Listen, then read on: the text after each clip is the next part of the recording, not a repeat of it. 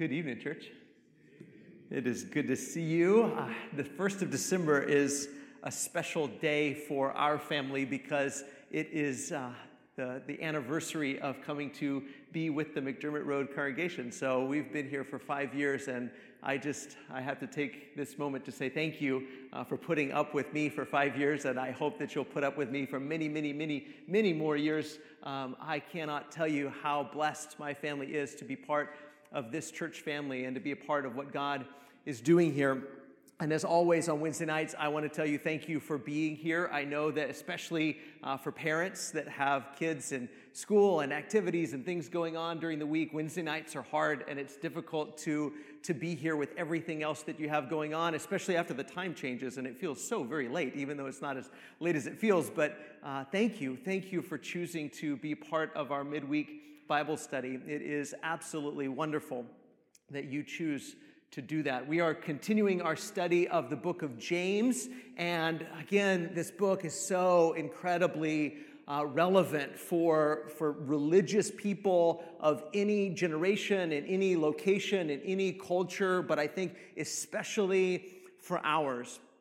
Because there is this tendency for religious people to think that religion is primarily something you think about. Religion is primarily something you believe. It might be something you debate. It might be something you talk about. But for James, he continues to make the point over and over and over again. Religion isn't just what you believe and it isn't just what you think and it isn't just what you say. It's what you do. It's what you do. And last week we talked about how James starts this, this book, starts this message, this sermon, this lesson by saying that pure and undefiled religion before God is what?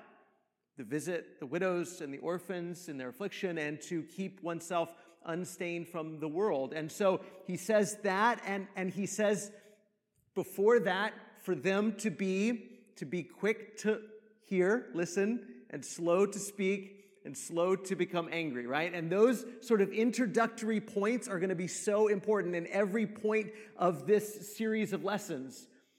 He, he tells them, before I even really get into the specifics of what religion looks like, don't be defensive, right? And if anybody tells you, don't get defensive, that, that probably tells you something tough is coming, right? If somebody says, now, now listen, don't get defensive, Eh, in the South, we would say, bless your heart, right? Or bless their heart. But that, that's what James is saying, right? He's saying, don't, don't be defensive.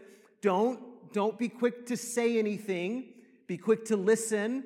And don't be quick to get angry. Receive with meekness the implanted word, because if you receive with meekness this implanted word, it's able to save your soul. And so that ought to be a hint that something tough is going to come. So he's about to begin to accuse them and convict them of sin. And as we read this, and we, we do both, we kind of put ourselves in the first century audience's shoes, and that's good and helpful, right? To sort of put ourselves in their shoes, but it, it can kind of let us off the hook a little bit too, right? If we just put ourselves in their shoes and say, yeah, man, he was really coming down hard on them. Yeah, they had it coming, I suppose, you know, and, and we just think about his message to them, we can sort of forget that this is also God's message for us.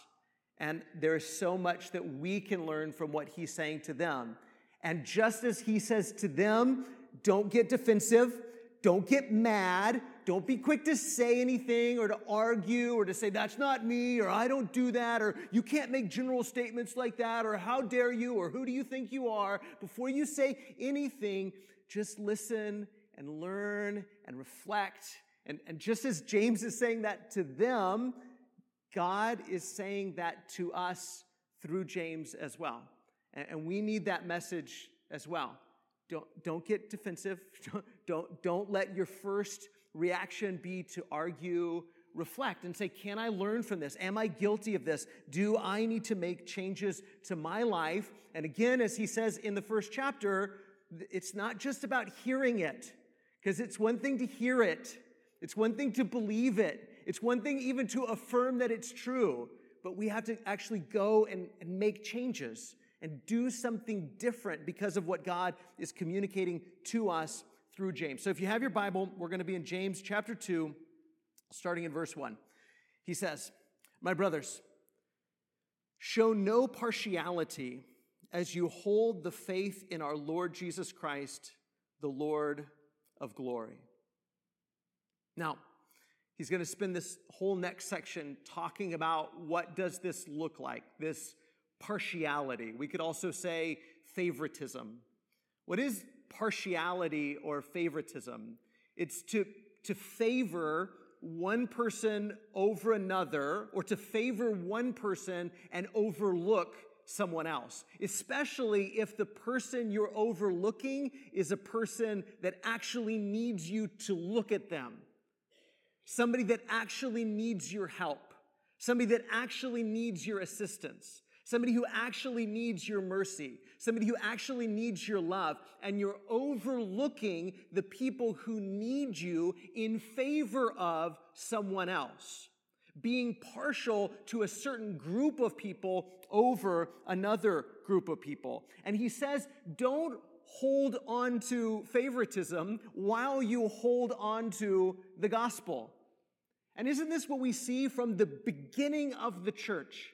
From the, the book of Acts, the day of Pentecost, all the way through the book of Revelation, that what Jesus is doing in the world isn't just forgiving people's sins.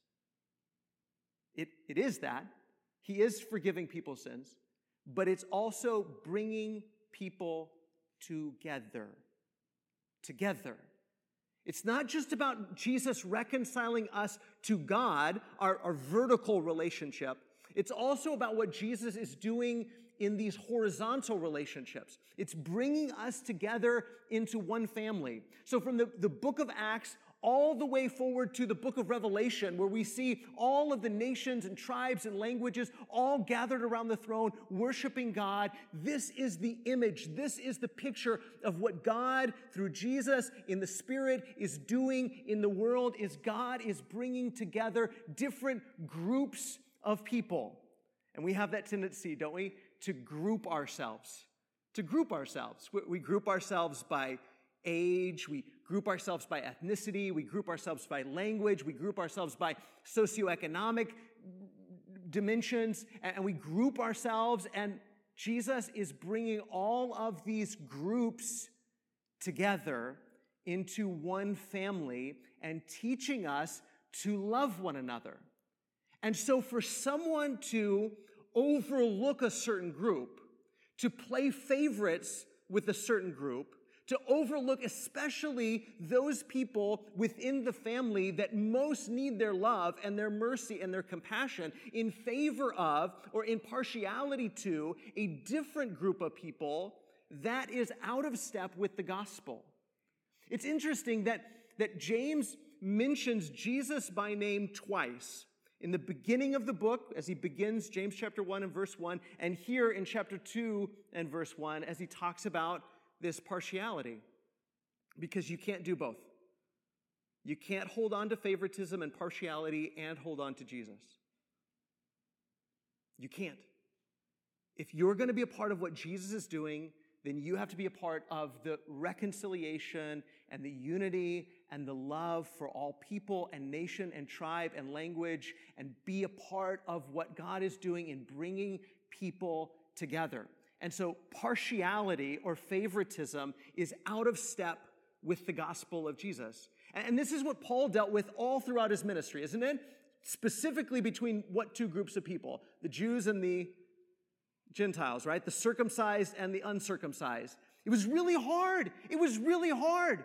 It was incredibly difficult for these two groups of people to suddenly drop all of the things that had happened in the past and forgive each other and love each other, to, to even share a meal with each other. I, I, know when you think about eating pork, because most of us are Gentiles, and so when we think about eating pork, we think pork chops and we think bacon and we think ham and we think that that's so wonderful. That's, that's awesome. Why would anybody not want to eat that? But if you had grown up believing that pork and, and other unclean meats were, were wrong, that it was wrong to eat those things. And there's certain things that we don't think of as necessarily morally wrong to eat, but that we just don't eat, right? Most of us, and we think of certain animals and we think, I wouldn't eat that. Ooh, that's disgusting. Why would anybody eat that? And then all of a sudden, now you're one family with people that do eat the things that you think, oh, that's why would anybody eat that? And you have to share a meal and a table with them and figure out how to be family with each other. This was incredibly difficult. And Paul fought this all the time. It would have been so much easier. It would have been so much simpler. It would have been so much more pragmatic to just say, okay, well, we'll have the Jewish churches over here and we'll have the Gentile churches over there. And if you're a Jewish person and you want to follow Jesus, you just worship over there. And if you're a Gentile person and you want to follow Jesus, you worship over here. But that was not an option. Paul would say, over my dead body. Never being one family is what this thing is all about. But even one of the very first conflicts in the church, you remember one of the very first conflicts in Acts chapter 6, you had the Hebrew widows. They were Jewish widows that they came from a culturally Hebrew family. They spoke Hebrew. They, they kept Hebrew customs and cultures. And then you had Greek speaking Jewish widows. So all of these widows were, were Jewish. It was just that some of them were culturally Greek and some of them were culturally Hebrew. And apparently, in the distribution of food, they were overlooking and playing favorites. They were being partial to the Hebrew speaking widows, to the culturally Hebrew widows, and overlooking the Greek speaking widows. And this was creating one of the very first problems in the church. And they had to put a stop to it because favoritism and partiality and overlooking people who are in need in favor of somebody else is not okay and it's out of step with the gospel of Jesus Christ. So he goes on, James chapter 2 and verse 2. For if a man wearing a gold ring and fine clothing comes into your assembly, and a poor man in shabby clothing also comes in, and if you pay attention to the one who wears the fine clothing and say, You, sit here in a good place. While you say to the poor man, You stand over there or sit down at my feet.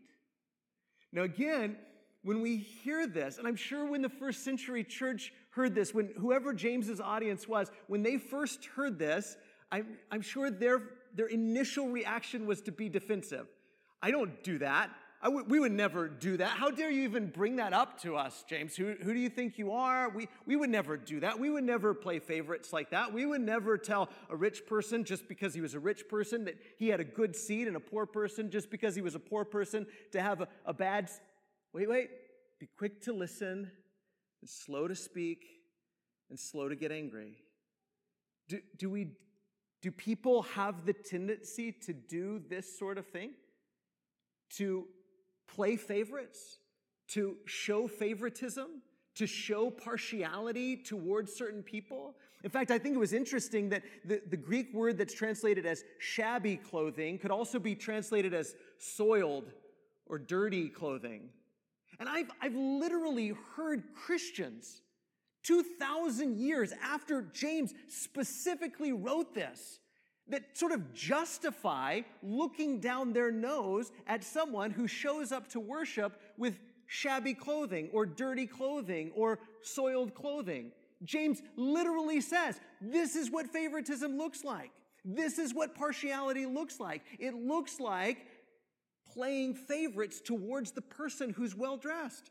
The person who looks like they're wealthy, the person who looks like they have money, the person who looks like they're well to do, and honoring them and dishonoring the person. And you say, well, I don't, I don't know about that person and that person's wearing this and I can't believe they showed up wearing that and you know I just don't know who they are or where they came from. There's there's all kinds of other ways though that we do this, isn't there? For 2000 years that Christian people have continued to show partiality and favoritism in direct rebellion to not only what Jesus taught, but what James is teaching here. Whether it's classism or sexism or racism, showing partiality and favoritism to one group of people over another group of people and saying, these kind of people, I don't, I don't trust people that look like this, or I don't trust people that think like this, or I don't trust people that have this background, or I don't trust people from this ethnicity or that speak this language, or I don't trust people who dress like this or who look like that, or I'm a little bit more suspicious of these people than those people. All of this that is human tendency.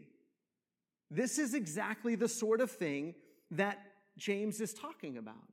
And again, again, our natural reaction, maybe our gut reaction is to say, well, I don't do that, or I would never do that, or I treat everybody well. I, I don't look down on anybody. I, I never play favorites.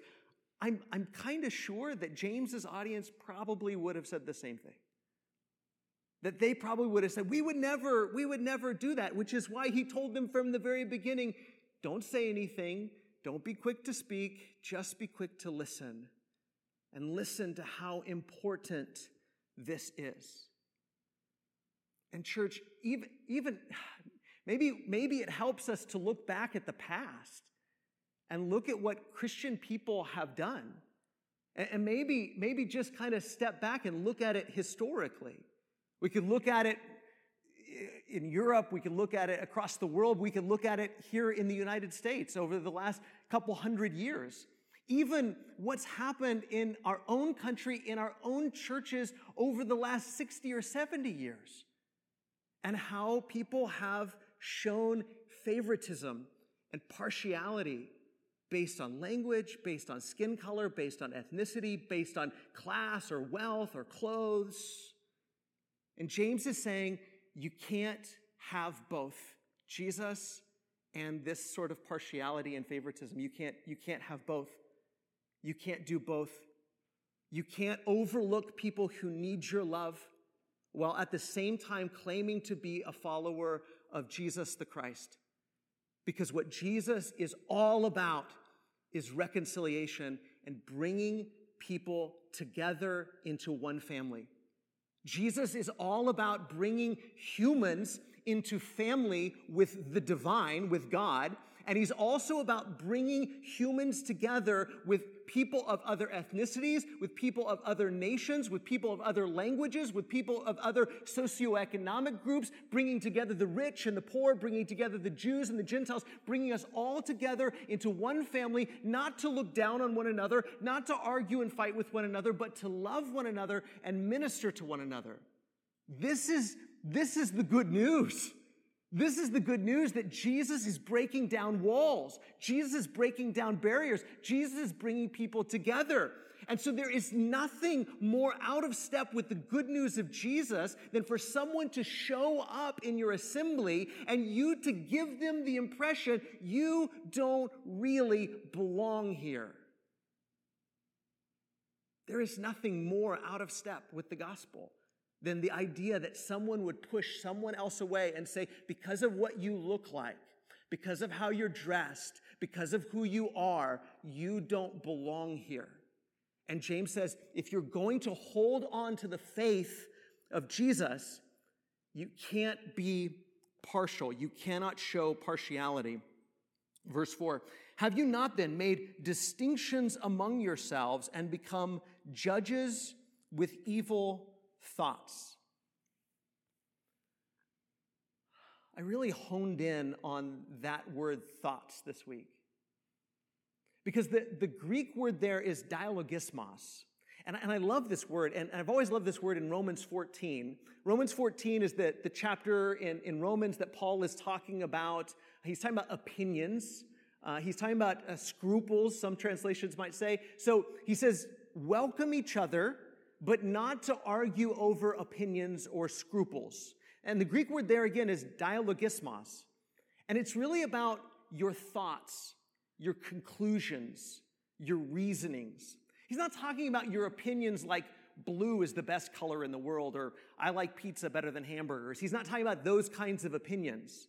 He's talking about your, your convictions, your conclusions, what you feel like I've, I've been really rational and I've thought through this. So he's saying you've become judges with evil thoughts. It's like, it's like when you have these kind of distinctions and you say rich people over here and poor people over here, if you're wearing the right kind of clothes, you're okay, and you're not wearing the right kind of clothes, you're not okay. He's saying you're, it's like you're setting yourself up on this, the judge's seat. And you've, you've appointed yourself a judge. And you're, you're drawing these conclusions based on your own reasoning and your own logic. Never underestimate people's ability or our own ability to think logically through to the wrong conclusions, right? We, we can think about saying, well, I, I, think this and this and this and this must mean this, and A plus B equals C. And we, we think we've reasoned through something. But he says, your reasoning, your conclusions are evil and they're wrong because you're making distinctions among yourself. You're drawing lines. You're pushing people away. And so your, your judgment, your conclusions, your opinions are wrong. We think about things like racism. Racism. Racism is called an ism. An ism is some sort of a, a philosophy or a way of thinking. And back in like the 1700s, there were people that that began to conclude or reason or think through and say, I think humanity is divided into these different races. And these races are, some are superior and some are inferior. And that philosophy and that way of thinking was an ism. This philosophy or this ideology that human beings should be distinguished from one another and divided from one another, and that some humans are superior and others are inferior. This is a, a philosophy, but it is a, an evil philosophy. It is a corrupt philosophy. It's just like this kind of partiality. But we're all capable of making those kinds of evil judgments and drawing those evil conclusions. And we say, well, people that dress like this are generally this kind of people, or people that look like this are generally this kind of people, or I trust these kind of people, but I don't trust those kinds of people. And he says, this kind of judgment where you're sitting yourself on the judge's seat and you're drawing these kind of conclusions, it's evil and it's wrong and it has to stop. And church, we, we, we didn't ask for, I realize that, we didn't ask to be born into the world in which we were born or the, the situation in which we find ourselves, where our world, even in our own country, even in our own state, even in our own city and county, uh, the church even, can be so very divided because of things that happened a generation before us. But, but can't we see that this is in direct violation? To what James was saying. This is exactly the kind of thing that James is condemning. This kind of philosophy or way of thinking that says, oh, I'm justified in overlooking these people, or I'm, I'm justified in overlooking those people, or I'm justified in discriminating against these kinds of people because, well, you know, it's just logical, or I, I've come to these conclusions. He says the conclusions you've come to and the logic you're using isn't godly, it isn't spiritual, it isn't right, it's evil, and it's wrong. And the evidence is that you have made these distinctions among yourselves. See, this is the evidence that, that this is wrong. Because if it was right, there would be unity and there would be love. And because there's not, it, it's obvious that there is a problem. Look at verses 5 and 6. Listen, my beloved brothers, has not God chosen those who are poor in the world to be rich in faith and heirs of the kingdom which he has promised to those who love him? But you have dishonored the poor man. See, I mean, not only does James sort of, he doesn't just condemn the, the favoritism, but he says it even, it even goes beyond that. Because not only are you playing favorites with the rich man, you're dishonoring the poor man. And actually, God chose the poor man. God chose those who are poor in this world to be rich in faith. And see, this is a, this is a pivotal part of the gospel that we so often overlook in our prosperous culture in which we live. That God actually chose the last to be the first. The last will be the first. He, he, he announced the kingdom. Jesus announced the kingdom in the Beatitudes by saying, Blessed are those who are poor. Blessed are those who hunger and thirst. Blessed are those who weep and mourn. Congratulations, you're going to be first in line for the kingdom. That this is an upside down kind of kingdom. He, Paul says in 1 Corinthians chapter 1, he's writing to the church at Corinth, and he says, For consider your calling, brothers. Not many of you were wise according to worldly standards. Not many were powerful. Not many of you were of noble birth, but God chose, God chose what is foolish in the world to shame the wise. God chose what is weak in the world to shame the strong. God chose what is low and despised in the world, even things that are not, to bring to nothing things that are, so that no human being might boast in the presence of God. And so James tells the, the church that he's writing to, and he says, he says, you are dishonoring, you are dishonoring the people that God is honoring. You are dishonoring the, the favored people. Because those who are poor and those who are hungry and those who are thirsty and those who are mourning and those who are weeping and those who are seen as less in the world are actually greatest in the kingdom of heaven. And you are dishonoring them, whereas you should be honoring them. I love this quote from David Lipscomb. This is from 1866. David Lipscomb said this. He said, The poor often feel backward in the church because in the corruptions that wealth has brought into the church, it has been so changed that they cannot conform to its customs and they don't, do not feel at home there. This is a wrong feeling. Let's kind of stop there for just a second. You ever known anybody that feels that way? Maybe you felt that way. You've overcome that to some degree because you're here right now, I guess. But there are people that you know People maybe that are your family or your friends that feel like, I, I could never come to church. I don't have the right clothes. I wouldn't fit in. People wouldn't accept me. They wouldn't like me. That's what David Lipscomb was saying in 1866. That's what James was saying 2,000 years ago, saying this should never, never happen amongst Jesus' people. A gathering of Jesus people should never make someone who comes in with dirty or soiled or poor or shabby clothing feel inferior. that should never happen. They should never be overlooked. They should never have favoritism played against them. David Lipscomb says this is a wrong feeling. He says the church is the especial legacy of God to the poor of the earth.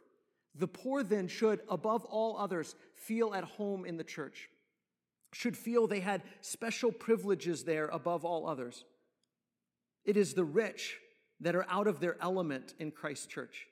They should feel the backwardness, not the poor. That, that's exactly the way it should be, right?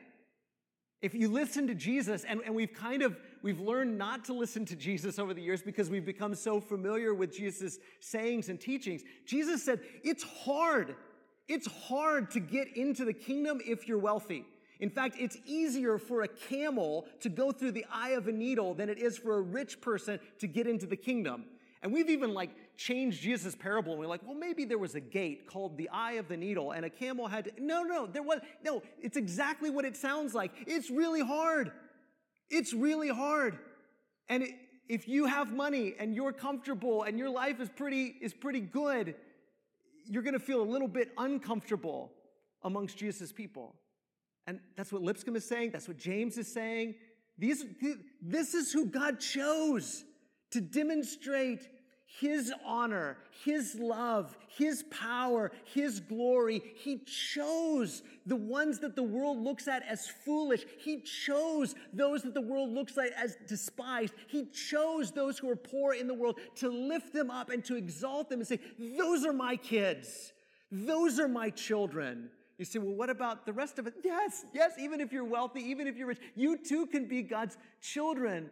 But don't you dare.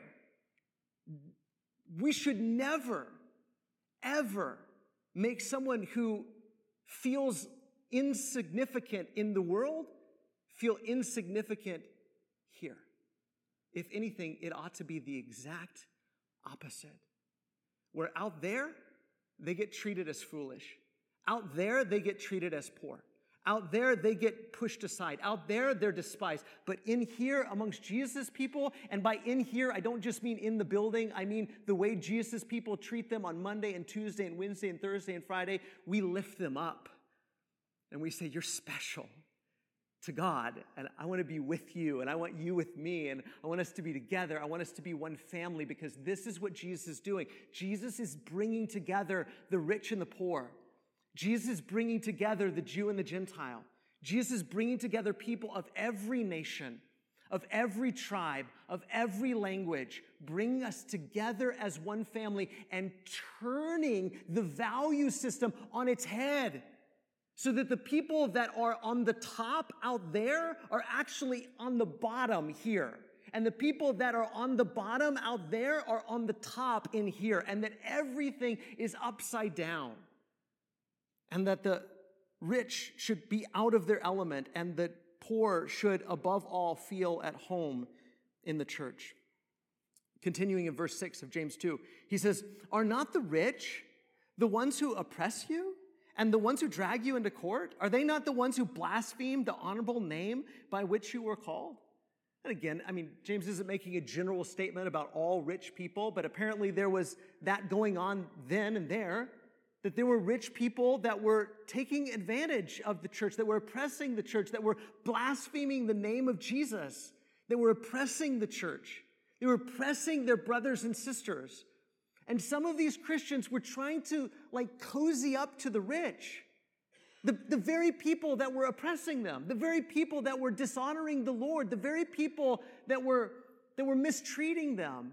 And, and, and these Christians, instead of honoring the poor, the people that God honored, they were dishonoring the poor. They were honoring dishonorable people, and they were dishonoring honorable, honorable people. They were reflecting the values of the world rather than the values of Jesus. And, do we see? And again, I, I mean, I, I know it's all become political and people get, again, defensive about all of this, but I mean, can we look back and can we see things like slavery, things like segregation, Jim Crow laws? Can we see that when Christians supported and participated in this sort of thing, how this is antithetical to the gospel? It's not just that it was a sin, it's antithetical to the gospel. The gospel is about people coming together as one family. And if someone is treated as a slave out there, then amongst God's people, they're, they're not just free, they're honored and loved and cherished. That this is the way that God structured his family to be, that the last be first. But so often Christian people haven't reflected those values. And again, we can, we can get defensive or we can say, you know what? I think I can learn from this. And I think there's some attitudes I need to change. I may not be a slave owner, and segregation may not be a thing anymore. And maybe I don't necessarily kick people out or say, you sit in a bad seat because you're poor. But here's a story I heard a long time ago about this church that was in the middle of worship service, and, and this guy came in and he looked, maybe he was homeless. He had a long beard and he had long hair and he was dirty and grimy. And, and he, he came in the back and people thought, oh, I don't know what he's doing in here. And is he going to make a scene? And I don't know who this guy is. And we haven't seen him before. And they start, you know, kind of thinking and whispering to each other. And, and then the guy kind of wanders around and can't find a seat. And so he, he comes up the middle aisle and people are, you know, just obviously agitated and irritated a little bit. Why is this guy? What's he going to do? Is he going to make a scene? And, and then he just sits down right in the middle, right up front in the, in the aisle. And people are just like, I cannot believe the audacity of this guy. Who does he think he is? And an elder gets up and starts making his way over there. And they think, good, finally, there's an elder. He's going to take care of this. He's going to tell this guy to, to go find a different seat or, or just leave altogether. And instead, the elder comes down and sits down on the ground beside him. That's what we ought to do. That's what we ought to do. And we can all learn something from this. Verse 8 If you really fulfill the royal law according to the scripture, you shall love your neighbor as yourself. You are doing well. But if you show partiality, you are committing sin and are convicted by the law as transgressors. The whole law can be summed up in this love your neighbor. Actually, you're convicted. You're the one actually on trial. You, you think that you're making distinctions and judgments and saying, this is a good person, this is a bad person, but it's actually you that's on trial and you are convicted by the law because you're violating the law. He says, verse 10, for whoever keeps the whole law but fails in one point has become guilty of it all. And he who said, do not commit adultery also said, do not murder. If you do not commit adultery, but you do murder, you've become a transgressor of the law. He says, You've, you failed to keep the, you pat yourselves on the back as religious people, but you're actually violating the very heart of the law because you're not loving your neighbor as yourself. He says, so speak and so act as those who are to be judged under the law of liberty. For judgment is without mercy to one who has shown no mercy. Mercy triumphs over judgment. I wish we could spend longer on this, but we have to go. The law of liberty. That when you obey the law of liberty, loving your neighbor as yourself, it actually sets you free. This is a law that doesn't bind you, it's a law that sets you free. It's a law of liberty. That the more you operate in this way of loving your neighbor as yourself, the more you receive love in return. The more you show mercy, the more mercy is shown to you. But if you fail to show mercy, and by mercy, mercy means compassion, it means caring for those in need.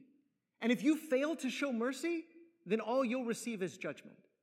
Mercy triumphs over judgment. Mercy brings blessings to the one who gives it and to the one who receives it. When we show mercy to one another and we care for the people who most need our care, we care for the people that, that need our love and compassion and mercy, when we show mercy to them, it's not only a blessing to them, it's a blessing to us. And when we fail to extend mercy, when we instead give judgment and criticism and say, no, I, I don't think so. I don't think you're the kind of person that I want. And, and we draw those lines and make those distinctions and make evil judgments, then we're actually bringing judgment and condemnation upon ourselves. Let's pray. Father God, I am, I am humbled before you.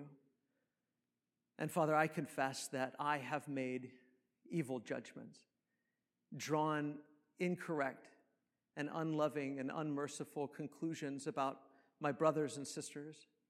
And Father, I ask for forgiveness, and I ask, Father, that, that all of us who have shown partiality might learn to love our neighbor as ourselves, might learn that mercy triumphs over judgment.